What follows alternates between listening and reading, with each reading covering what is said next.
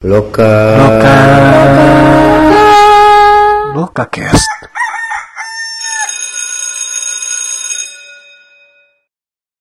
Halo teman-teman Lokavlog semua, balik lagi sama aku Zahra dari lokalab.co. Nah untuk Lokacast kita, kali ini kita udah ditemenin nih sama Kak Habib dari CSIS atau Center for Strategic and International Studies. Halo Kak Habib. Halo Zahra, uh, Nadel, dan teman-teman di Local Lab. Senang banget bisa gabung hari ini. Yeay, yeay. Mungkin bisa diceritain dulu nih Local Fox pasti kepo-kepo banget nih sama Kak Habib kesibukannya lagi ngapain Kak sekarang? Uh, ya, halo teman-teman semuanya. Salam kenal, aku Habib. Uh, aku peneliti di Disaster Management Research unit CSIS Indonesia. Um, tapi sekarang aku lagi menjalani tugas belajar di John Hopkins University.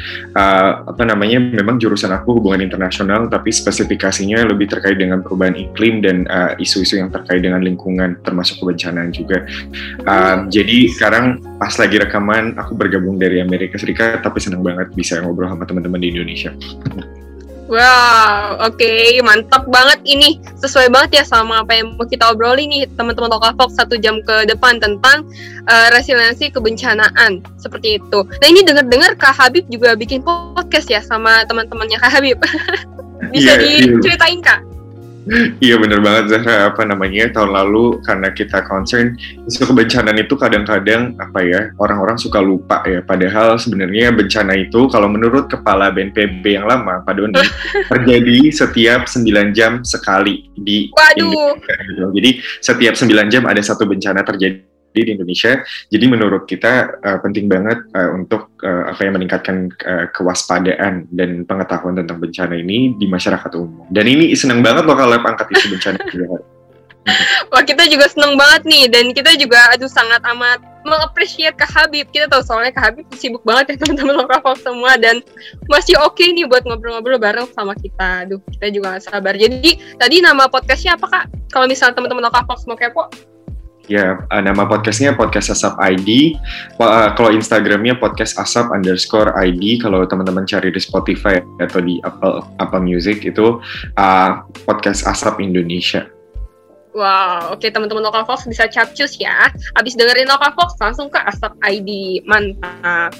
Nah, ini kak, um, kita mulai dari sini kak. Sebenarnya aku tuh kepikiran ya akhir-akhir ini uh, apalagi semenjak kemarin ya ini aku rasakan pribadi ya uh, pas ketika IPCC ngeluarin uh, ngeluarin publikasi nah itu pembahasan-pembahasan mengenai resilience resilience atau enggak urban resilience atau enggak uh, gampang bounce back dan lain-lain itu san lebih santer sebenarnya yang aku rasakan ya uh, dibandingkan dengan sebelum-sebelumnya walaupun sebelum-sebelumnya juga sudah banyak dibahas. Nah, uh, kemudian bermunculan nih uh, apa orang-orang jadi sadar apa sih resilience itu gitu. Mulai deh uh, di situ bisa googling googling kita muncul uh, definisi resilience menurut siapa menurut siapa menurut siapa gitu. Tapi terlepas dari definisi yang sudah berkembang nih kak mengenai resiliensi kak Habib sendiri memaknai konsep resiliensi itu seperti apa sih kak? Nggak apa-apa resiliensi dalam secara harfiah resiliensi maupun resiliensi perkotaan atau bagaimana kakak memaknai resiliensi itu hmm. ini kak aku uh, punya selalu cerita tentang hal ini ya. Kalau misalnya ditanya gimana sih ngejelasin resiliensi secara sederhana. Jadi bayangkan kalau misalnya teman-teman gitu ya, teman-teman lokal lab, kemudian ada orang gitu, ada orang lain misalnya nonjok teman-teman kayak gitu kan, hmm. kayak nonjok teman-teman uh, teman-teman terus kemudian reaksi teman-teman apa? Apakah teman-teman kabur? Apakah teman-teman langsung nangis? Apakah teman-teman uh, apa ya langsung beli obat-obatan dan lain sebagainya untuk kayak apa namanya menyembuhkan lukanya gitu ya. Nah itu itu yang kemudian uh, menunjukkan jadi tingkat responsifnya itu menunjukkan seberapa resilience kita. Apakah teman-teman lawan gitu ya kayak. Nah kalau misalnya menurut aku ketika dalam situasi tersebut harusnya kalau suatu uh, teman-teman lokal itu resilience mungkin nggak perlu nggak perlu nangis gitu ya, ya oh yaudah untuk orang kayak uh, mungkin kayak solusinya kita kita sakit pasti sakit gitu kan. Mm. tapi kayak uh, kita nggak akan nangis kita mungkin ambil pelajaran dari situ kita mungkin latihan bela diri gitu kan supaya kalau misalnya ada ada orang yang mau nunjuk kita ke depannya kita bisa uh, siap siaga atau misalnya apa. Uh, kita kita uh, kita misalnya olesin apa beli obat-obatan atau misalnya makan vitamin dan lain sebagainya sehingga kita kelihatan lebih kuat dalam misalnya menghadapi orang-orang yang mau nonjok kita. Nah jadi secara singkat uh, resilience itu adalah kemampuan kita untuk bounce back kayak kemampuan kita untuk merespon apa ya apa pun itu ancaman yang uh, bisa mengancam kita resiko resiko apa namanya secara sederhana. Mungkin itu Zahra kalau misalnya dalam bayangan aku uh, resilience gitu ya. Itu uh, apa ya analogi kita ditonjok orang dan gimana cara kita merespon tonjokan itu menurutku jadi analogi yang bagus banget ya karena banyak juga nih orang-orang yang uh, teman-temanku juga yang masih belum familiar dengan konsep resiliensi itu agak ngejelimet ya kalau misalnya lihat bahasa-bahasa formal gitu uh, definisi-definisi yang terlalu substantif dan lain-lain. Nah di sini juga uh, bagus banget ya menurutku untuk teman-teman lokal Fox semua. Kalau bisa ditanyain tentang resiliensi itu apa pun aku sendiri juga aku kan uh, mulai saat ini aku akan refer ke situ sih kak gitu. Tadi langsung masuk sih oh ya bener juga ya konsep uh, itu juga bisa nih secara sederhana ngegambarin konsep-konsep uh, hal-hal yang ngejelimet itu startnya dari dari sesuatu yang sederhana gitu kan biar hmm. orang-orang ngerti gitu. Nah tapi um, gini nih kalau misalnya aku aku bertanya nih ke Kak Habib sepenting apa resilience itu akan menjadi sangat you don't say gitu. Akan kita semua tahu gitu konsep resilience itu penting gitu.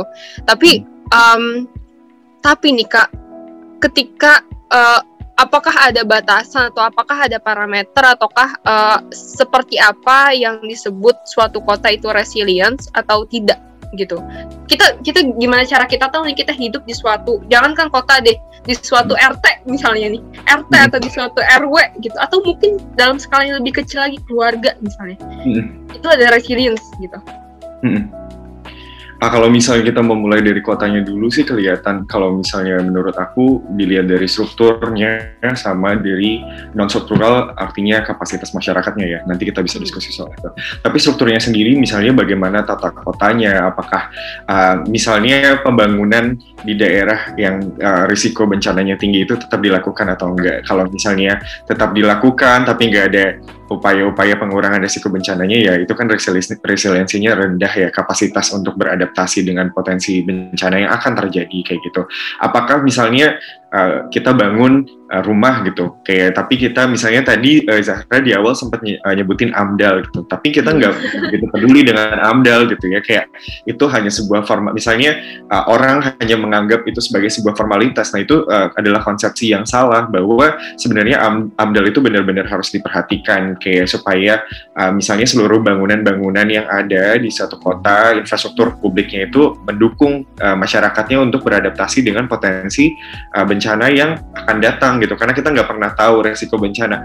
Menurut aku tadi aku sempat mikir ya bencana itu kita nggak bisa kita tidak bisa menghindari bencana terutama yang sifatnya uh, alamiah gitu ya natural disaster kalau misalnya or banyak orang uh, awam bilang kayak gitu. Uh, karena ya itu pasti terjadi gitu dan apalagi sekarang ada perubahan iklim nanti kita bisa diskusi juga soal itu. Nah kalau misalnya terkait dengan kapasitas masyarakatnya itu uh, sebenarnya seberapa paham sih masyarakat tentang risiko risiko bencana yang ada di sekitar uh, mereka. Kemudian juga apakah masyarakatnya ini tahu bagaimana merespon apa namanya setiap resiko bencana yang ada di situ gitu karena permasalahannya adalah uh, misalnya teman-teman di di Indonesia gitu ya Indonesia kan sudah udah udah banyak banget yang tahu gitu ya udah udah legendaris lah kata-kata bahwa negara kita rawan bencana gitu yeah. tapi apakah uh, kemudian uh, kita tahu bencana apa aja yang kita rawan gitu. Kayak ya mungkin kalau misalnya orang-orang yang tinggal di gunung dekat gunung merapi ya mungkin akan bilang kita rawan gunung gunung meletus erupsi gunung uh, berapi gitu ya. Atau yang teman-teman yang tinggal di daerah uh, perkotaan misalnya rata-rata ngomong oh banjir karena itu yang paling dekat gitu kan. Atau misalnya di daerah lempeng oh misalnya gempa dan lain sebagainya tapi kemudian permasalahannya adalah apakah kita tahu bagaimana kita bersikap ketika misalnya terjadi suatu bencana itu dan uh, apa nih yang kita bisa ambil pelajaran dari setiap uh, terjadinya bencana. Ini aku yang kayak selalu omongin, uh, aku cuma agak khawatir kalau misalnya Indonesia itu nggak bisa mengambil pelajaran dari bencana-bencana yang udah terjadi karena nggak uh, tahu karena ibaratnya ya udah itu udah udah nggak mungkin di eh, maksudnya nggak bisa dicegah. Maksudnya konsepsinya adalah oh karena itu nggak bisa dicegah ya udah kita nggak perlu ngelakuin apa-apa itu salah banget. Kayak iya bahwa bencana alam itu nggak bisa kita cegah, tapi kita bisa meminimalisir kayak apa namanya potensi kerugian dari situ. Makanya uh, konsep resiliensi ini menjadi penting. Kira-kira itu. Mm-hmm. Oh, nggak tahu itu jelas gak ya apa namanya Zahra? Jelas, jelas. Aku, aku harap teman-teman apa namanya loka lo, loka lab fox loka ya. Fox, iya. Kita ngomongin loka Fox ya ke teman-teman. bisa dapat poin. Oke oke.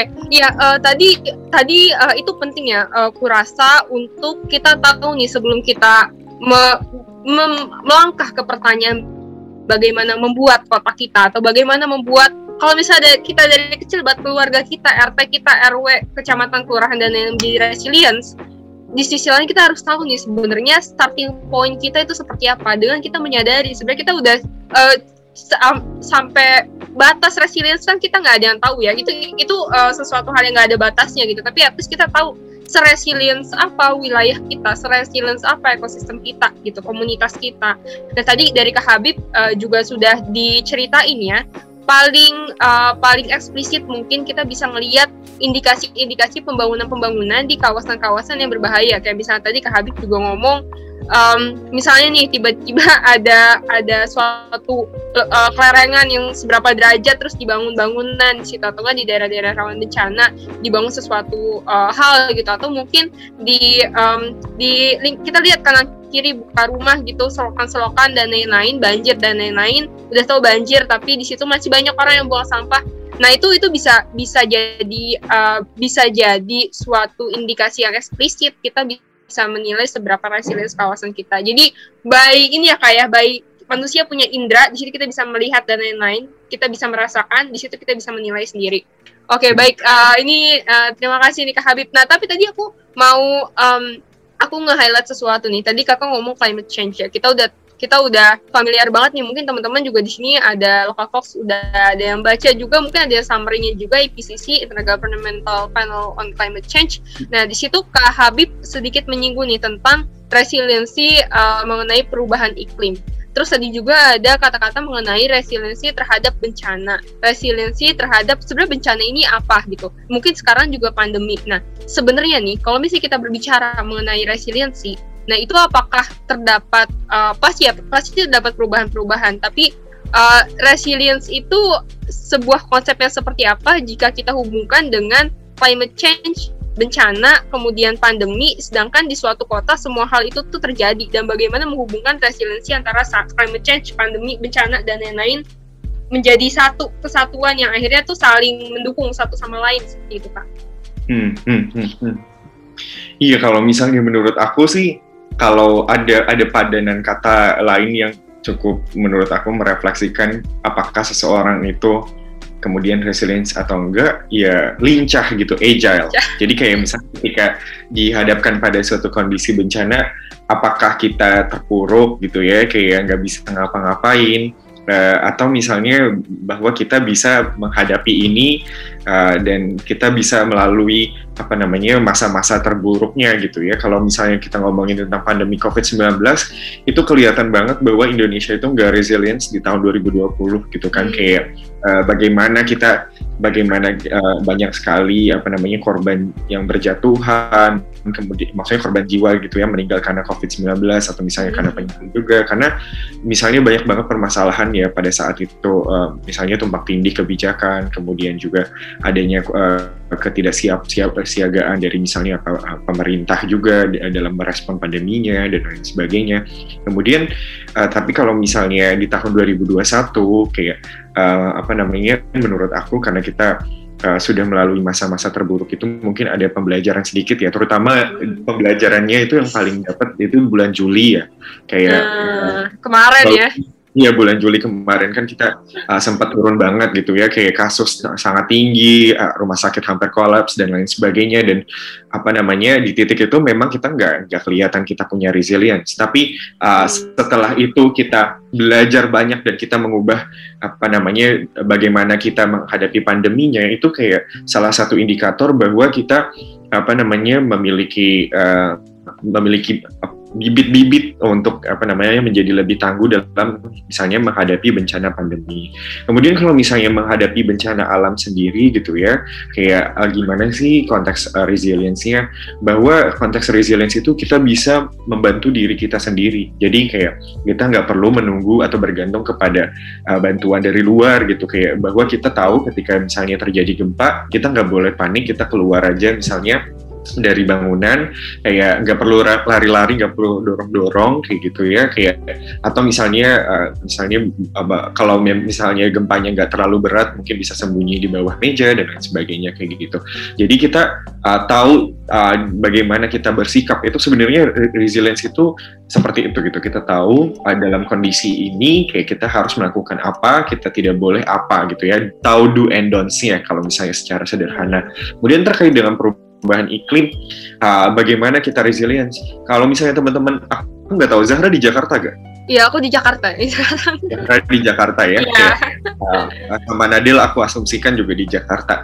Kalau teman-teman uh, lokal Fox yang ada di Jakarta, teman-teman sadar gak sih kalau misalnya uh, dulu ada yang namanya banjir lima tahunan gitu. Iya, banget ya. ya kan? Itu tiap lima tahun tuh, itu bener-bener literally lima tahun. Aku juga nggak ngerti kenapa bisa lima tahun gitu bener banget kayak jadi siklusnya emang banjir besar itu biasanya lima tahun. Tapi Zara nyadar gak sih sekarang setiap tahun baru ada banjir besar? Iya benar. Dan kebetulan juga aku kemarin sempat ada sedikit mini riset gitu banjir di daerah Ben Hill. Dan aku tanya nih sama uh, warga sekitarnya memang ada ada apa uh, perubahan curah hujan kak. Jadi di sekitar Ben Hill, Karet Sudirman itu biasanya lima tahun sekali, lima tahun sekali tuh uh, langsung banyak gitu langsung kayak kelop gitu kelop banget. Nah tapi sekarang semenjak sekitar tahun dua, uh, 2016 ke sini itu tuh tiap tahun tiap awal tahun dia lebih sering tapi lebih tidak tidak tinggi gitu. Nah itu hmm. ketika ditanyain sama mereka mereka juga nggak tahu kenapa tapi ada perubahan dari curah hujan gitu kak katanya Iya bener banget. Jadi uh, itu salah satu contoh dari perubahan iklimnya gitu kan. Kayak bagaimana uh, apa namanya dari banjir lima tahunan sekarang jadi banjir tahunan. Walaupun misalnya mungkin gak seintens yang dulu, tapi tetap ya. skalanya lumayan besar gitu ya. Bener. Sampai mengenangi ini daerah-daerah beberapa daerah di Jakarta gitu kan kayak Zahra hmm. apa namanya tadi juga sebutkan di daerah Ben Hill gitu ya. Hmm. Nah pada pada konteks itu resilience adalah karena kita udah tahu bahwa sekarang banjirnya itu menjadi banjir tahunan. Apakah kita siap gitu dalam menghadapi atau merespon uh, banjir-banjir ini gitu kayak apa musim penghujan? Apakah misalnya kita udah selalu misalnya uh, siapkan apa tas uh, siaga bencana kalau misalnya di ini ya di di teman-teman BNPB gitu yang semua barang-barang penting masukin jadi satu.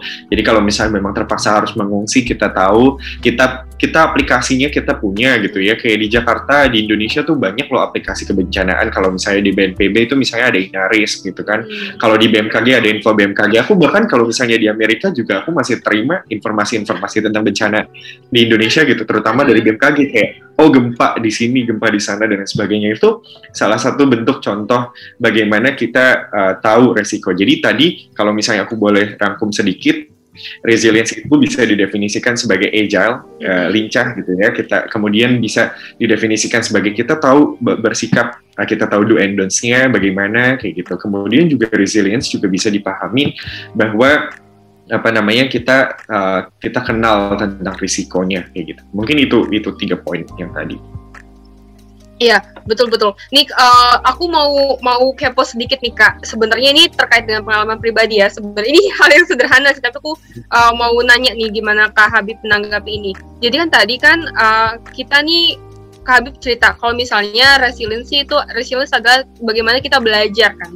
Bagaimana suatu kota belajar atau bagaimana diri kita sendiri ini sebagai warga kota atau sebagai manusia bahkan belajar uh, tentang apa yang sudah terjadi di depan kita baik itu kita yang mengalami ataupun tidak asalkan itu bentuknya ancaman. Nah ketika tadi misalnya BNPB atau enggak ya uh, eh, BMKG dan lain-lain itu kan biasanya kan kalau di HP ku tuh ngirimin SMS gitu atau nge-tweet biasanya kan. Nah sedangkan uh, kita juga tidak bisa menyalahkan mereka kalau misalnya mereka nge-tweet atau ngirim SMS tuh setelah terjadi bencana bahkan beberapa menit setelah terjadi bencana yang mana udah terjadi nih kerusakannya mungkin hmm. dampak hmm. negatifnya juga sudah terjadi nah hmm. bagaimana kita belajar dari situ karena aku pribadi ketika melihat uh, melihat uh, asumsi itu misalnya responsku hanya oh ya udah terjadi gempa di sini. Mm-hmm. Nah, tapi tapi aku tidak menemukan pembelajaran dari situ. Nah, bagaimana uh, memaksimalkan uh, pembelajaran dari informasi itu, Kak? Karena itu doang kanal informasi kebencanaan kita. Iya, jadi menurut aku permasalahannya ada dari dua sisi gitu ya, dari sisi supply informasinya, kemudian dari demand informasinya gitu ya. Yang pertama dari sisi supply informasinya itu kayak kita terima nih informasi bencananya, hmm. tapi pertanyaannya adalah apakah diikuti dengan apa yang harus kita lakukan kadang kan permasalahannya kalau informasi bencana di Indonesia tuh kayak yang BM, BMKG punya itu oh ya udah oh kejadian gempa terus kayak kita harus ngapain ya, gitu kayak gitu doang huh? kayak, kayak oh ya udah kayak oh kita tahu nih ada bencana terus kita harus ngapain? Itu beda banget kalau misalnya aku belajar di Amerika gitu ya kayak ini aku HP-nya kan masih pakai apa namanya paket dari Indonesia gitu ya. Walaupun aku pakai paket dari Indonesia itu di aku di Washington DC itu beberapa kali sempat ada hujan besar gitu ya kayak uh, dan ada potensi banjir. Padahal sebenarnya di wilayah aku di sini itu nggak ada potensi banjir. Tapi di situ kayak warningnya masuk ke HP aku kalau misalnya uh, siap-siap uh, untuk melakukan pengungsian ke sini kayak udah gitu apa namanya uh, ini misalnya uh, apa nomor yang bisa dihubungin. Jadi memang benar-benar uh, sangat aktual gitu kayak ketika hujannya oh, udah hujan ini sudah cukup lebat diprediksi bahwa akan terjadi banjir walaupun bukan di daerah yang pasti akan banjir hmm. itu aku seenggaknya oh jadi waspada oh ya mungkin aku harusnya uh, mikir nih kayak kalau misalnya emang beneran terjadi banjir mungkin harus ngapain nah itu hmm. permasalahan di Indonesia tuh gitu kayak informasi uh, bencananya tidak dilengkapi dengan apa yang harus kita lakukan kalau misalnya dari segi permintaan informasinya juga uh, kadang karena kita mikir uh, bencana itu jauh atau bencana itu jarang terjadi. Kadang-kadang kita ngerasa bahwa uh, install aplikasi kebencanaan atau misalnya tahu informasi bencana, tahu cara mencegah atau merespon bencana itu bukan menjadi satu kebutuhan. Karena mungkin uh, banyak teman-teman yang tinggal di daerah perkotaan ngerasa kotanya aman. Padahal Jakarta tuh ya, kayak risiko bencananya tuh juga tinggi gitu loh. Kayak ada sesar di bawah Jakarta gitu, yang kayak uh, teman-teman juga harus waspada dan maksudnya tahu kan, kan beberapa beberapa kali kita maksudnya di Jakarta merasakan gempa kan. Gempa, nah, itu ya. kayak bukan bukan berarti Jakarta bebas banget uh, apa namanya dari bencana, tapi bukan berarti juga kita harus ketakutan. Aduh, aku nggak mau apa namanya uh, liburan ke daerah yang sangat rawan bencana enggak juga gitu kayak aku mau cerita soal Bali misalnya. Bali itu bahkan kayak misalnya walaupun baru-baru ini ada gempa gitu ya di Bali, aku nggak begitu khawatir sama Bali karena Bali menurut aku masyarakatnya tangguh, udah diuji coba berbagai macam bencana kayak misalnya mulai dari teroris kayak tahu eh, bom kan waktu itu di 2002 2003 kayak apa namanya uh, kemudian juga uh, pandemi kemudian bencana gempa gunung berapi gunung agung meletus dan sebagainya jadi kayak uh, punya banyak uh, sejarah dan mereka belajar bahwa di Bali itu setiap tanggal 26 sebenarnya ada keputusan gubernur untuk melakukan simulasi uh, kebencanaan. Jadi gladi gladi oh, bencana. Okay. Itu setiap tanggal 26 di setiap bulan ya. Iya. Wow. Iya. Dan apa namanya? Uh, mereka punya yang namanya tsunami readiness uh, hotel. Jadi di Bali, kalau misalnya teman-teman uh, Loka Fox familiar, itu set, setiap lantai satu dan lantai dua itu diminta untuk dikosongkan, terutama di daerah-daerah yang ada di pinggir pantai, misalnya harus dijadikan itu aula atau apa. Karena apa? Karena misalnya asumsinya, kalaupun misalnya terjadi apa-apa misalnya yang sampai melanda di lantai satu atau lantai duanya itu penduduk atau, atau misalnya pengunjung yang tinggal di lantai-lantai atasnya itu nggak akan begitu terdampak karena ya udah dijadikan uh, tempat untuk apa namanya aula atau restoran atau apa pun itu. Jadi memang uh, ada perjanjian juga bahwa uh, hotel-hotel di Bali harus bisa menjadi tempat shelter pengungsian kalau misalnya terjadi bencana dan itu dipakai waktu pandemi kemarin kan ada uh, sempat menggunakan misalnya hotel sebagai karantina dan lain sebagainya dan mereka punya yang namanya tsunami readiness uh, certificate yang artinya uh, sudah setiap hotel itu tuh uh, berkomitmen untuk melakukan mitigasi pengurangan risiko bencana mungkin kira-kira itu hmm. uh, apa namanya Zahra? Mm-hmm. dari sini aku jadi semakin menyadari kak kalau misalnya um, perihal si resiliensi ini, kalau misalnya itu kalau narik dari atas ke bawahnya, mungkin dari sisi-sisi kebijakan kali ya, dari dari kelembagaan-kelembagaan, dari apa pemberian tupoksi ke masing-masing badan, pemberian porsi-porsi hak, uh, porsi-porsi kewajibannya mau uh, intervensi di arah mana, tapi dari sisi masyarakatnya itu sendiri, baik secara swadaya maupun secara uh, atau ya mungkin ada juga kebijakan yang nyuruh gitu dari bottom up-nya seperti apa itu juga penting. Berarti ini terkait dengan modal sosial juga ya kak. Gimana masyarakat ini bisa mengusahakan resiliensi. Uh, tadi yang kakak bilang tidak nunggu nih bantuan dari pemerintah mungkin atau dari pihak-pihak luar tapi dia sendiri bisa mengusahakan dia dan komunitasnya meng-engage bareng buat ngusahain suatu resiliensi tertentu gitu ya kak Iya betul banget sih kayak soal modal modal sosial ini penting banget sebenarnya ya. Cuma uh, ini agak tricky karena nggak nggak semua daerah di Indonesia itu bisa punya modal sosial. Maksudnya kayak kalau daerahnya daerah perkotaan gitu ya, mm-hmm. itu sulit karena masyarakatnya cenderung dibentuk untuk menjadi individualis kayak uh, uh, dibandingkan kayak misalnya guyup gitu. Beda banget kalau misalnya yeah. kayak di Bali memang masyarakatnya cenderung homogen dan apa namanya masih guyup gitu ya, masih sangat lekat nilai-nilai kebudayaan dan di situ modal sosialnya memang kuat atau misalnya di Jawa Tengah itu yang apa namanya sister village. Jadi kalau hmm. misalnya apa namanya Gunung Merapi meletus uh, kena di wilayah desa ini dan atau misalnya desa ini penduduknya harus mengungsi itu udah ada desa lain yang siap menampung itu kan salah satu contoh modal sosial yang emang ada di Indonesia gitu. Tapi nggak bisa disamakan karena uh, di daerah-daerah yang cenderung masyarakatnya homogen atau yang cenderung masih apa ya uh, masih misalnya sangat dekat antara satu uh, satu penduduk dengan penduduk lainnya itu pasti modal sosialnya tinggi. Tapi kalau misalnya di perkotaan tuh kadang apa uh, masih banyak kesenjang masih terjadi kesenjangan sosial gitu ya. Modal artinya modal sosialnya mungkin nggak begitu uh, tinggi. Walaupun juga kalau dilihat dari pengalaman pandemi COVID-19 sekarang mungkin banyak inisiatif-inisiatif oh ya ayo kita bantuin apa namanya uh, apa yang yang memang sangat terdampak dan lain sebagainya. Ya mungkin di sisi lain pandemi ini membuka sesuatu hal yang mungkin uh, belum ada sebelumnya hmm. atau misalnya belum terlihat terkait dengan modal sosial dari perkotaan tapi bukan berarti apa ya kita kita uh, kita bisa ya udah ini aja hmm. bergantung pada sistem yang udah ada sekarang kita harus terus apa namanya meningkatkan itu gitu. Mm-hmm. Ya tapi tadi uh, bener ya aku setuju permasalahannya adalah kita nggak bisa mengekspektasikan output yang sama untuk tiap-tiap daerah karena kondisi sosialnya juga beda. Uh, iya kondisi sosialnya beda tadi juga terkait uh, tadi Kak Habib juga nyebutin yang modal sosial ini juga terkait dengan nilai-nilai dan budaya-budaya yang sudah mengakar sebenarnya di daerah tersebut gitu sedangkan outputnya beda nah uh, berarti kalau misalnya kayak gini um, apakah bisa kita definisikan bukan definisikannya apakah apakah bisa kelihatan nih? Oh senjata atau bukan senjata. Um, alat yang paling bisa berdampak secara masif atau dan juga berdampak secara maksimal untuk mengusahakan ketika suatu kota atau ketika satu komunitas atau bahkan Indonesia ini terjadi ada dapat stresor, nah dia tuh menjadi barrier gitu. Entah itu misalnya regulasi atau mungkin dari nggak tahu ya mungkin uh, dari peran politik misalnya. Uh, kita harus nitik berarti nih program-program ke orang yang mau nyalek biar biar cepet gitu misalnya. Atau seperti apa gitu kak kak Habib melihatnya?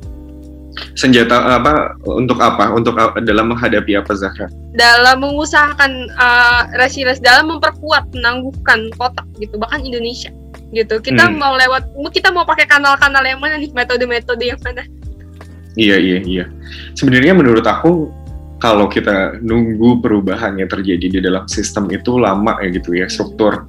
Aku yang udah apa namanya uh, memperhatikan isu kebencanaan selama tiga tahun terakhir ini tuh kadang-kadang aku suka frustasi gitu ya bagaimana sebenarnya perubahan struktur kebencanaan, bagaimana kita merespon dan lain sebagainya itu progresnya tuh nggak bisa kita harapkan cepat gitu. Karena memang ada permasalahan birokrasi, ada koordinasi antara pusat dan daerah, antar kementerian, kemudian belum lagi misalnya antara pemerintah dan DPR itu banyak banget dinamika-dinamikanya kayak gitu. Jadi kalau memang kita harus berharap kepada perubahan struktur untuk menciptakan apa ya uh, ketahanan di Indonesia, resiliensi di Indonesia Indonesia itu akan sangat lama gitu kayak akan sangat terlambat. Pasti udah banyak terjadi bencana-bencana baru yang mungkin uh, kita nggak ekspektasi sebelumnya gitu. Jadi menurut aku di sinilah peran penting dari setiap individu dari kita sendiri gitu. Hmm. kayak mulailah aku aku selalu bilang uh, kom kuat atau misalnya masyarakat yang kuat itu dibangun berdasarkan individu-individu yang memang sudah paham gitu resiko bencananya kayak dan uh, apa namanya tahu bagaimana kita harus bersikap. Bukan uh, jadi aku lebih percaya untuk membangun resilience itu memang uh, harus dari bawah gitu bottom up kayak bukan top down. Karena top down itu uh, memang penting bahwa apa namanya memberikan respon ketika masyarakat ini beneran nggak bisa melakukan apa pun. Yeah. tapi kalau misalnya di situ ada ada permasalahan misalnya moral hazard hmm. gitu ya. Aku mau ngomongin soal uh, misalnya bagaimana penanggulangan bencana di daerah kalau selamanya kita terus bergantung kepada BNPB, daerah-daerah misalnya dikit-dikit terjadi bencana di satu daerah terus kayak minta bantuannya ke BNPB. Terus padahal daerah sendiri itu sebenarnya punya badan penanggulangan bencana daerah BPBD gitu. Kayak ini ah. BPBD-nya itu jadi nggak bergerak gitu. Apa maksudnya nggak ada nggak ada dorongan untuk pemerintah daerah itu mengembangkan BPBD-nya karena asumsinya setiap bencana akan direspon sama BNPB gitu kayak Betul. itu permasalahan yang ada gitu. Nah itu hmm. juga sama di dalam konteks individu. Jadi kalau kita bergantung kepada orang lain komunitas gitu untuk oh ya bantuin kita sendiri, tapi kita nggak ada upaya untuk melakukan apa namanya peningkatan pemahaman tentang bencana atau resiko yang ada itu ya sama aja bohong gitu loh. Hmm, betul betul. Dan ini juga uh, selaras nih sama aku tuh sebenarnya agak gemes agak gemes pribadi ya karena um, kebanyakan uh, dari entah itu meeting-meeting sama pihak-pihak pemerintah ini teman-teman lokal kalau misalnya ada yang berganti pemerintahan bukannya menyindir tapi satu kenyataan yang aku hadapi uh, mayoritas bahkan bisa dibaca juga ya report-report ter terkait kebencanaan juga yang dipublikasikan oleh mungkin kementerian-kementerian ataupun uh, dinas-dinas terkait. Itu banyak yang oke okay, kita memitigasinya pendekatannya itu ke infrastruktur fisik gitu. Kita bangun hmm. uh, bendungan kita bangun apa kita bangun apa nah tapi ketika kita ngecek ke lapangan sebenarnya nih masyarakat-masyarakat terdampak ya misal terdampak gempa terdampak banjir terdampak apa karena mereka sudah bertahun-tahun hidup dalam kondisi seperti itu, turun temurun mereka sudah hidup seperti itu, justru mereka punya cara-cara akar rumput tersendiri yang mungkin lebih efektif gitu. Mungkin keberadaan infrastruktur uh, fisiknya yang pemerintah bangun di situ mungkin bisa jadi kontraproduktif dengan uh, gerakan-gerakan uh, akar rumput yang mereka mereka bangun di situ. Jadi kayak kurang mendengar solusi-solusi akar rumput seperti itu Pak hmm. dari masyarakat-masyarakat terdampak. Nah, um, dan dan terkadang tuh solusi akar rumput itu yang yang paling yang yang lebih apa ya, yang lebih solutif justru. Jadi aku juga setuju sama Kak Habib selain selain memang kita harus menitik beratkan dari bottom up ya dari bawah. Tapi uh, solusi dari top downnya juga harus reversible nih sama sama solusi-solusi dari bawah. Karena yang menghadapi langsung dan hidup bertahun-tahun dengan kondisi seperti itu ya masyarakatnya itu sendiri. Dia lebih paham tentang kondisinya gitu. Nggak nggak kucuk-kucuk tiba-tiba planner uh, urban planner oh ya udah banjir intensitasnya berapa segini debitnya ya udah kita bikin suatu kanal segini segala hmm. macam. Secara sistemik perhitungan matematis ter ter oke okay gitu. Nggak nggak hmm. seperti itu. Gitu. Jadi ya ya benar seperti itu kak. Oh ya sama sa, sama aku juga lagi lagi kepo nih kak. Tadi kak Habib uh, mengulas sedikit tentang climate change ya. Nah sekarang kita lagi aku mau ngomongin tentang resilience dalam climate change. Nah kan ya, perubahan iklim ini adalah suatu hal yang sistemik ya Kak Habib ya yang dari hulu ke hilir gitu. Hmm. Nah tapi uh, ketika uh, aku yakin pasti da, pasti individu-individu ini tadi ya kalau misalnya bottom up kita mengusahakan misalnya pakai apa? Pakai sendok dari kertas, eh, kertas atau dari apa segala macam. Tapi kalau misalnya kita lihat secara sistem, bukankah yang paling uh, berpengaruh justru sistem produksi dari perusahaan-perusahaannya ya kak. Yang yang yang lebih apa ya yang lebih bisa goal gitu yang lebih bisa cepet gitu dalam merubah pola hidupnya. Karena kan kita individu hidup juga berdasarkan apa yang terjadi. Kita tuh sebenarnya kayak seperti aku misal mengibaratkan seperti wayang gitu loh kak. Uh, ekstrimnya ya yang digerakkan oleh sistem-sistem produksi yang di atas. Ketika sistem produksi yang di atasnya sudah berubah, itu otomatis itu bisa secara cepat menjadi katalis kita untuk berubah secara individu. Nah, menurut Kak Habib sendiri seperti apa? Mungkin ada juga solusi yang terkait resilience, uh, climate change resilience uh, yang lebih efektif mungkin dari sisi Kak Habib.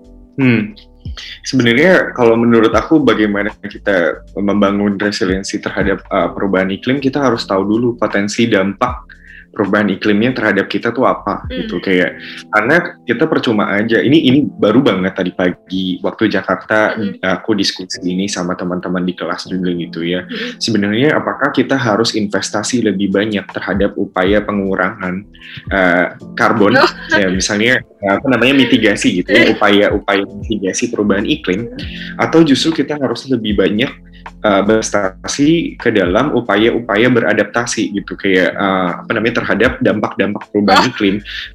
Kemudian karena menurut aku ini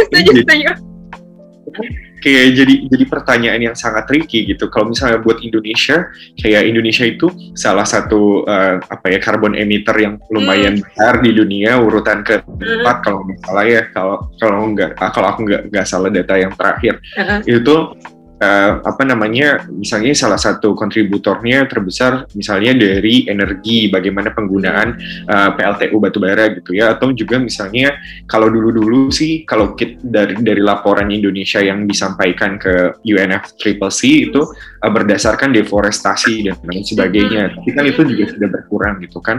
Nah tapi permasalahannya adalah kayak kalau misalnya dilihat anggaran yang kita alokasikan untuk perubahan iklim ini itu dilihat misalnya uh, mitigasinya itu tiga kali jauh lebih besar dibandingkan anggaran untuk adaptasi. Jadi oh. ini yang aku juga lagi teliti gitu ya kayak oh. karena untuk apa namanya paper aku di kelas kayak uh, bahwa Indonesia itu alokasi untuk adaptasinya itu sangat sedikit termasuk juga untuk riset kayak uh, karena menurut aku resiliensi tadi kan resiliensi yang sangat sederhana adalah kita tahu kita bisa lincah kita tahu do and don'ts-nya dan sebagainya. Tapi riset anggaran riset untuk uh, melihat dampak dan atau memformulasikan kita tuh harus ngapain sih ketika terjadi perubahan iklim pada saatnya nanti 2030 atau misalnya 2050 dan 2100 itu tuh kita harus ngapain? Apa? Kan kayak sekarang kita nggak punya kita clueless banget gitu kan. Kayak kita nggak pernah kadang kritik yang aku selalu sampaikan gitu ya kayak bagaimana Indonesia uh, itu kita tuh nggak pernah punya bayangan worst case scenario yang mungkin terjadi di Indonesia tuh apa sih bencananya pernah nggak sih teman teman mikirin aku aku sempat aku aku dulu di maksudnya masih di Jakarta sebelum aku lagi tugas belajar sekarang aku selalu bilang penting banget untuk yang namanya kita tahu multi bencana. Hmm. uh, multi hazard ya kalau di dalam bahasa kebencanaannya tapi aku menyebutnya multi bencana gitu. Kayak selama pandemi COVID-19 ini kan terjadi banyak banget kan. Kayak apa namanya bencana alam. Itu bukan tidak menghentikan terjadinya bencana alam. Nah, what if kalau misalnya uh, terjadi ketika perubahan iklim nanti juga masih terjadi macam-macam bencana, apakah itu pandemi? Mungkin akan jauh lebih sulit gitu ya kondisinya bencana alam dan lain sebagainya. Kita tuh nggak punya daya imajinasi untuk berpikir kondisi yeah. terburuk yang mungkin terjadi gitu. Nah, resiliensi itu menurut aku harusnya uh, apa ya mewadahi itu oh kita bisa berpikir bahwa misalnya dampak terburuk dari perubahan iklim terhadap misalnya Indonesia itu apa kayak gitu nah, hmm. nah di titik itu kita belum ada sih kayak hmm. aku mau bilang ini kayak um, aku lagi nulis tentang kenaikan permukaan air laut hmm. gitu ya kayak uh, nah di Indonesia itu petanya kan yang ngeluarin dari Kementerian Kelautan dan ya, itu udah lama banget tuh itu, petanya udah lama kayak, Iya, kayak peta petanya itu dikeluarin tahun 2009 iya. dan kayak sekarang tuh belum ada pembaruan iya. loh kayak dari 2009. Kayak kita kan nggak tahu kayak jadi tuh sebenarnya memang tingkat-tingkat permukaan apa namanya air di Indonesia di Jakarta itu apakah beneran uh, berubah atau misalnya nggak tahu seperti apa kondisinya kayak gitu. Ya yang selalu dibilang kan kalau misalnya uh, tem, uh, Zahra mungkin ingat ya kayak hmm. beberapa hmm. waktu lalu kan ada Presiden Biden ngomong tentang Indonesia terus ya, lah di Indonesia. Tenggelam tenggelam itu ya. Ya Jakarta tenggelam kayak gitu. Nah tapi terus kemudian responnya apa? Responnya oh itu bukan karena uh, perubahan iklim itu karena land subsidence iya, aku ngerti sih mungkin ada isu-isu yang memang uh, short term sifatnya Betul. dan ada isu-isu yang termasuk sea level rise Betul. ini atau permukaan laut yang meningkat ini kan isunya jangka panjang. Tapi bukan berarti yeah. kita bisa negasi. Oh ya udah ini aja kayak gitu. Nah, sedangkan kondisi kemarin kelihatannya responnya oh ya udah kita kita hmm. ini bukan bukan karena itu bukan hmm. karena land subsidi. Hmm. Padahal itu juga penting permasalahan perubahan uh, muka air laut ini. Iya, bahkan aku agak-agak uh, negative thinking kan sebenarnya pas ketika diomongin land subsidi, uh, land subsidi itu entah karena aku nggak aku nggak aku aku percaya sih kak pasti uh, kementerian-kementerian itu mungkin uh, staff-staff tenaga-tenaga ahlinya juga pasti researchernya juga mantap-mantap dan pasti mereka juga udah udah apa ya udah menjelaskan nih sebenarnya stressor tuh bisa datangnya dalam berbagai bentuk dengan porsinya masing-masing dan dengan jangka waktunya masing-masing gitu. Ketika hmm. keluar uh, land subsidies aku nggak aku nggak tahu apakah itu um, apa ya apakah itu un untuk meredakan permasalahan sesaat asin ya udah uh, isu ini tuh udah lah nggak usah dipikirin lagi kita masih banyak isu-isu yang lain land subsidies aja biar oke okay, jelas gitu. Kalau misalnya kita ngomongin perubahan iklim jadi ke mana-mana gitu. Aku sempat sempat suzon kayak gitu sih kak.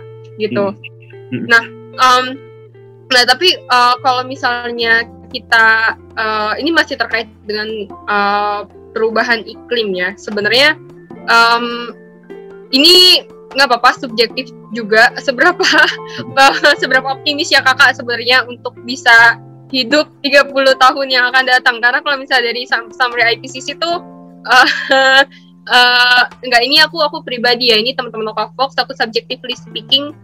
Um, dan juga dengan biasku tersendiri aku merasa pesimis kak. Jadi ketika aku mikir oke okay, di sini kebetulan aku bekerja dalam ranah uh, perencanaan dan kota oke okay, di sini apa uh, dibandingkan dengan apa yang apa jajan dibandingkan dengan apa yang bisa aku lakukan untuk memitigasi hal itu ya udah lebih baik apa yang aku bisa hadirkan untuk warga kota bersenang-senang untuk memaksimalkan hidupnya berbahagia selama 30 tahun sebelum mereka punah gitu misalnya.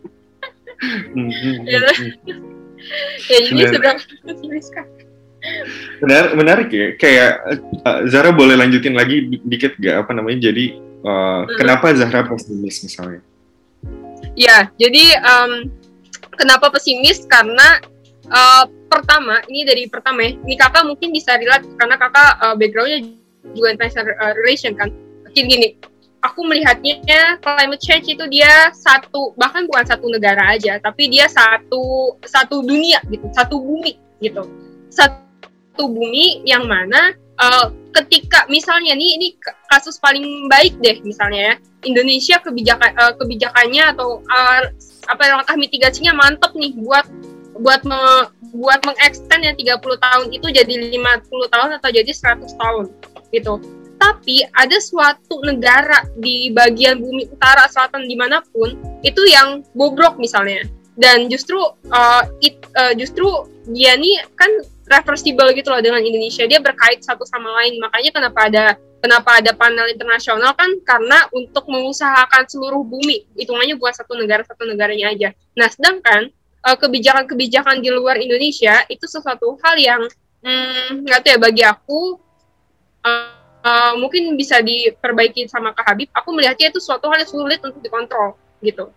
Hmm. Nah itu itu untuk uh, untuk skenario paling paling apa ya paling positifnya Indonesia sudah baik. Tapi sekarang kita lihat sendiri tadi contohnya adalah ketika Biden ngomongin tentang climate change kita langsung menegasikan climate change dengan non subsidence Nah, itu kan berarti kan pemahaman mindset ya. Mind, ketika mindset mindset terbentuknya seperti itu, otomatis output-outputnya juga um, more likely juga seperti itu. Nanti uh, kebijakan-kebijakan yang dibentuk dan lain-lain, jangan-jangan itu justru tidak strategis untuk menjadi solusi dalam memitigasi uh, apa bencana atau persoalan-persoalan turunan dari climate change. Nah, intinya adalah Indonesia masih belum bisa nih bahkan belum bisa bahkan jangan ngomongin solusi, memengerti apa itu konsep kebencanaan dan mengerti dan merubah mindset apa itu climate change dan lain-lain.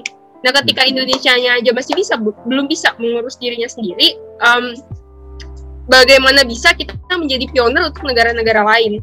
Gitu. Hmm. Itu yang membuat aku uh, pesimis itu yang pertama. Yang kedua adalah tadi ketika aku bilang climate change ya, aku melihat uh, oke okay, di sini emang uh, satu satu orang satu orang uh, kalau misalnya banyak di Indonesia itu bisa bisa ngaruh gitu tapi kalau misalnya nih tapi apa yang langkah paling cepat dan paling efisien adalah menurutku merubah sistem produksi dari perusahaan-perusahaannya. Misalnya kayak gimana? Misalnya perusahaan-perusahaan itu dia bikin ini yang paling contoh paling sederhana sederhananya aja. Misalnya dia bikin suatu uh, kotak kotak kotak apa ya? Aku tadi baru minum susu kotak. Susu kotak itu terbentuk dari aluminium foil aluminium foil ter, rantai karbonnya banyak banget dan lain-lain kenapa tidak perusahaan itu membentuk suatu ini paling paling sederhana kemasannya aja yang menjadi uh, sesuatu hal yang lebih yang lebih apa ya diterima oleh lingkungan gitu. Tidak tidak me, tidak banyak eksternalitas negatif bagi bagi bagi lingkungan. Ketika semua perusahaan menerapkan itu dalam sistem produksinya dari hulu ke hilir, otomatis kita sebagai konsumen konsumen behave uh, menyesuaikan seperti itu gitu. Uh, ya ya, sedangkan ini perusahaan-perusahaannya masih belum masih belum uh, apa ya, mungkin belum di belum ditarik belum didorong juga ya sama pemerintah untuk untuk apa ya changing apa ya dari behavior gitu. Itu dua hal yang membuat aku pesimis gitu. Jadi ya apa lebih baik aku happy happy aja? Mencari cara 30 tahun ke depan sebelum aku dan anak-anakku punah. Uh, menurut aku wajar gitu ya kalau misalnya kita mau jadi pesimis karena misalnya apa? Uh, bahkan upaya-upaya mitigasi yang kita lakukan sekarang itu kan memang nggak ada langsung nggak ada dampak langsungnya hmm. gitu ya. Karena umur atmosfernya kayak eh, zat-zat em, eh, apa emisi-emisi ka, kar, kayak macam karbon dioksida dan lain sebagainya itu bertahannya sampai ratusan ribu tahun. Jadi yang udah hmm. udah udah diemit kayak selama selama hmm. periode-periode ini tuh masih akan ada terus ada. Tapi kan wah, memang uh, apa yang kita lakukan sekarang itu bukan buat uh, immediate gitu, mm. tapi buat yang generasi yang akan mendatang gitu ya kita pikirannya. Nah, tapi menurut aku uh, di balik uh, pesimis, uh, pesimisme ini selalu ada alasan untuk kita menjadi lebih optimis kayak mm. untuk dalam menghadapi perubahan iklim terutama dari Indonesia gitu ya.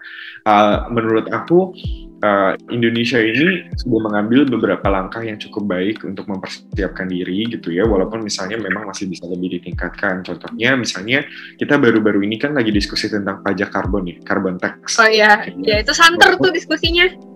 Iya walaupun misalnya kritik yang paling besar adalah kok rendah banget gitu ya kayak carbon tax-nya. Tapi uh, ya seenggaknya sudah ada inisiasi ke arah sana kayak gitu. Terus kemudian uh, untuk membatasi uh, penggunaan pembangkit listrik tenaga batu bara kayak gitu ya PLTU batu bara. Kemudian juga kita kasih kalau misalnya Zahra beli mobil atau teman-teman lokal Fox membeli mobil yang memang uh, elektrik gitu itu kan kayak ada uh, insentif pajak yang diberikan pemerintah. Jadi mungkin uh, apa nggak ada pajak kendaraan bermotor yang setinggi uh, kendaraan biasa yeah. nah, begitu jadi menurut aku walaupun misalnya tadi aku juga bilang bahwa banyak riset belum dilakukan, data apa namanya masih tertinggal, belum ada koordinasi dan sebagainya, tapi di sisi lain tetap aku mencoba untuk menjadi objektif di dalam melihat bagaimana Indonesia merespon perubahan iklim ini. Jadi masih ada alasan untuk kayak tetap optimis dan ya ini aku aku kita belajar dari ini ya penanganan pandemi COVID-19. Iya. Yeah.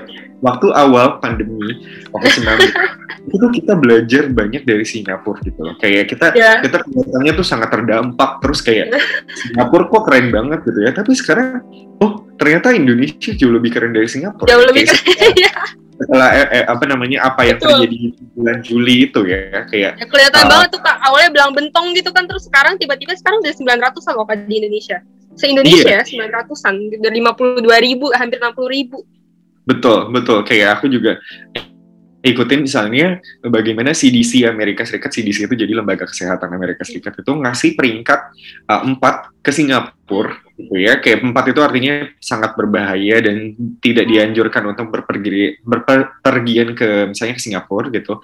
Tapi ke Indonesia dikasih peringkat tiga. Artinya kayak wow ini kayak satu prestasi juga buat Indonesia. Kayak ketika Indonesia dapat tiga Singapura empat itu kayak um, kita artinya bisa lebih baik gitu. Cuma memang benar kita tuh tipikal orang yang tipikal orang Indonesia lah. Kayak baru mau berubah kalau udah kena dampaknya. Kayak udah kena bulan Juli gitu. Kalau misalnya belum sampai bulan Juli tuh kayaknya nggak bakalan berubah-berubah. Hmm. Jadi kayak ya, di sisi lain uh, ada pesimis, ada optimis juga. Jadi kayak agak mixed feeling tapi ya tetap senang-senang aja sih teman-teman lokal Fox aku pikir. Oh, uh, ini uh, nyambung dengan ini nih kak tadi ya sebenarnya nih uh, aku mau menyinggung dikit tentang uh, usaha diplomatis Indonesia sebenarnya dalam dalam mengusahakan resiliensi ini tadi ketika uh, banyak banget ya uh, apa tadi misalnya kayak climate change kita tahu itu adalah hal yang sistemik. Kemudian bencana-bencana lain di luar perubahan iklim itu kan kita justru uh, juga butuh ya usaha-usaha diplomatik entah itu untuk belajar atau mungkin untuk funding misalnya kita mencari pinjaman dana atau dan lain-lain. Nah menurut uh, Kak Habib sudah sejauh mana Indonesia memaksimalkan uh, hal itu sebenarnya? Dan sebenarnya seberapa penting sih peran uh, upaya diplomatik gitu untuk uh, mengusahakan resiliensi Indonesia yang paling penting tuh sebenarnya kita harus tahu kita maunya apa, kita butuhnya apa. Nah, permasalahan itu kadang kita nggak tahu kita kita maunya apa. Kayak apa sih yang jadi prioritas kita dan uh, misalnya uh, itu itu kan yang menjadi permasalahan selama ini gitu. Jadi uh, kita, kita tuh maunya apa. Tapi kayak uh, sekarang itu menurut aku udah jauh lebih bagus. Artinya kita seenggaknya kita memberikan platform. Ini aku mau ngomongin tentang nationally determined contribution. Kalau misalnya Zahra tahu NDC gitu kan kayak setiap negara kan memang diwajibkan untuk uh, di, di encourage gitu ya bukan diwajibkan didorong untuk misalnya memasukkan mengupload gitu ya kayak yang namanya dokumen nationally determined contribution artinya langkah-langkah yang mau diambil untuk menghadapi perubahan iklim. Hmm. Itu kita pertama kali uh, masukkan dokumen itu ke PBB gitu ya ke lembaga UNFCCC-nya itu misalnya di tahun 2016. Nah, terus tapi dari 2016 ke 2021 itu ada lagi dokumen yang baru-baru ini bulan Juli kemarin itu di diunggah apa di di upload gitu sama uh, Kementerian Lingkungan Hidup itu kelihatan uh, seenggaknya kita sudah tahu misalnya melalui apa kayak mekanisme yang akan uh, bisa kita manfaatkan gitu apa namanya antara Indonesia dan negara-negara uh, di luar sana gitu. Oh ternyata yang dibutuhin Indonesia pertama satu butuh uang kedua satu butuh kapasitas juga kayak gitu kemudian butuh teknologi. Jadi kayak kapasitas building itu artinya soft, skillnya mungkin gitu ya. Hmm. Jadi uh, ini dokumen ini tiga poin ini ada yang baru di dari i, apa initial dari initially national uh, determined contribution yang tahun 2016 dan di 2021 ini. Jadi uh, seenggaknya kita udah uh, udah membuat progres walaupun itu baby step. Jadi upaya-upaya uh, diplomasi yang dilakukan sama uh, Indonesia uh, sudah sudah cukup baik sejauh ini, tapi mungkin memang selalu bisa ditingkatkan. Jadi kayak misalnya bagaimana kita uh, setiap misalnya diplomat kita itu diberikan pelatihan tentang perubahan iklim, kemudian potensi kerjasamanya di, di dari perubahan iklim ini dan lain sebagainya. Tapi itu belum ke arah sana sih sayangnya. Kayak hmm. ya aku berharap nanti ke depannya mungkin ada ada hal-hal semacam itu sehingga lebih banyak lagi apa namanya uh, upaya bantuan internasional bagi Indonesia dalam menghadapi uh, perubahan iklim ini, terutama meningkatkan resilience. Mm -hmm. Ya, uh, tapi sekarang Indonesia uh, dia udah tahu ya maunya apa dari report itu. Mungkin teman-teman lokal Fox juga bisa baca kak. Tadi apakah uh, namanya? Updated atau corrected version of uh, nationally determined contribution itu oh. uh, Indonesia. Oke okay, oke okay. itu itu yang ngeluarin dari Indonesia untuk dari Indonesia untuk uh, lembaga ini ya UNF Triple C oh. kayak uh, dan sebagai bagian juga dari uh, komitmen kita terhadap Paris Agreement. Oh oke okay, oke okay. dan itu uh, dia uh, public accessible untuk publiknya. Oke okay, baik hmm. ini bisa dibaca ya teman-teman di situ mungkin yang teman-teman Fox yang wondering wondering ini sebenarnya nih banyak hal yang terjadi di, di Indonesia dan bagaimana Indonesia memetakan uh, langkah-langkah ke depan mungkin tadi juga uh, bisa ya bisa dikaitkan dengan oke okay, di sini uh, apa possibility possibilitas uh, kita untuk menjalin kerjasama dengan negara-negara lain itu seperti apa itu bisa juga dibaca di uh, di NDC report tadi ya gitu. Nah ini mungkin uh, bahasan terakhir nih kak uh, Habib mengenai uh, tadi kita udah banyak banget ngomongin tentang resiliensi dan lain-lain. Cuman kalau misalnya kita merefleksi ya mungkin uh, dari Kak Habibnya juga uh, dan juga dari Indonesia mungkin ya. Seberapa apa ya seberapa berubah nih atau seberapa ya seberapa beradaptasi justru makna dari resiliensi itu 10 tahun ke belakang dan juga 10 tahun yang akan datang gitu. 10 tahun yang ke belakang dalam artian uh, sebelum pandemi misalnya kayak gimana kayak uh, kayak seperti apa Indonesia memaknai konsep resiliensi itu sendiri uh, langkah-langkahnya dan juga 10 tahun yang akan datang mungkin proyeksi oke okay, setelah sekarang kita ada di pandemi ini misalnya mungkin uh, ke depannya biological threat atau ke depannya apa nuklir atau apa segala macam gitu. Aku cuma mau balik lagi ke, analogi kita di awal bahwa resiliensi itu kayak orang mau ditonjok. Nah tapi sekarang kondisinya adalah bukan cuma mau nonjok, misalnya ada yang pakai pisau, kayak udah mau nodong gitu. Terus kemudian ada yang pakai pistol atau misalnya ada yang pakai apa. Jadi semakin uh, semakin bagaimana kita bisa meningkatkan kapasitas kita gitu ya dalam menghadapi berbagai macam uh, tantangan-tantangan ini artinya misalnya kayak or kalau orangnya sekarang ada ada misalnya orang mau nodong kita pakai pisau berarti kita mungkin harus belajar cara bela diri untuk menghindari apa namanya orang uh, yang menggunakan senjata tajam terus hmm. atau misalnya bagaimana kalau misalnya ada orang yang mau pakai pistol, oh mungkin kita harus beli uh, jaket yang anti peluru dan lain sebagainya. Jadi itu sama logikanya kayak ketika uh, jadi ke depannya uh, bencana itu akan semakin kompleks. Jadi hmm. sama dalam hal itu kita harus meningkatkan dan kita harus mengantisipasi tentunya kayak berbagai macam dampak yang mungkin terjadi sama kita sendiri kayak gitu paling apa namanya uh, kalau itu masuk masuk ke apa namanya masuk akal gitu ya uh, teman-teman di local Fox mm-hmm. gitu Zara. Oke, okay. uh, ini terima kasih banyak Kak Habib atas obrolan-obrolan ini seru banget. Sebenarnya ini bisa bisa banget nih di extend kita bisa ngomongin banyak banget tentang resiliensi diri, modal sosial. Tadi juga apalagi kakak backgroundnya uh, international relation ya, kita bisa ngomongin tentang kerjasama kerjasama. Climate change juga bisa kita ngobrolin. Tapi aduh sayang banget ini satu jam sudah uh, sudah mau habis. Kak Habib, terima kasih banyak sudah menemani Lokavox. Mungkin ada kata-kata terakhir, Cak, kata-kata terakhir untuk teman-teman Lokavox nih, apalagi yang misalnya mau belajar, oh aku baru tahu nih konsep resilience itu ternyata seperti ini, aku mau jadi orang yang lebih resilient atau kan kota yang lebih resilient mungkin. Uh, itu mangga, silahkan Kak Habib. Uh, enggak, aku cuma mau ngucapin terima kasih banyak uh, udah diundang di Loka Loka Lab uh, hari ini dan senang banget bisa ngobrol-ngobrol sama uh, Zahra dan teman-teman Loka Fox lainnya. Uh, jangan lupa untuk terus dengerin Loka Fox, eh sorry Loka Lab, Loka Cash ya namanya, ya, Loka Cash.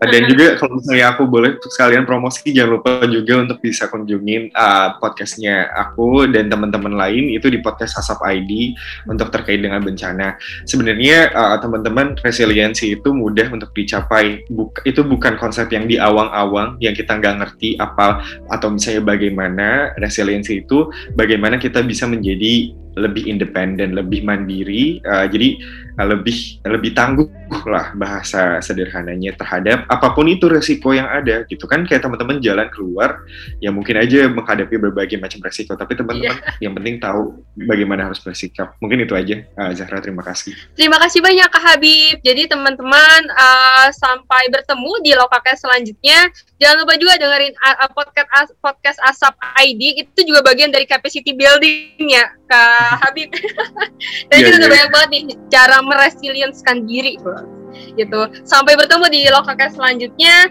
Uh, sampai jumpa aku Zahra dari Lokalet. Dadah teman-teman lokal.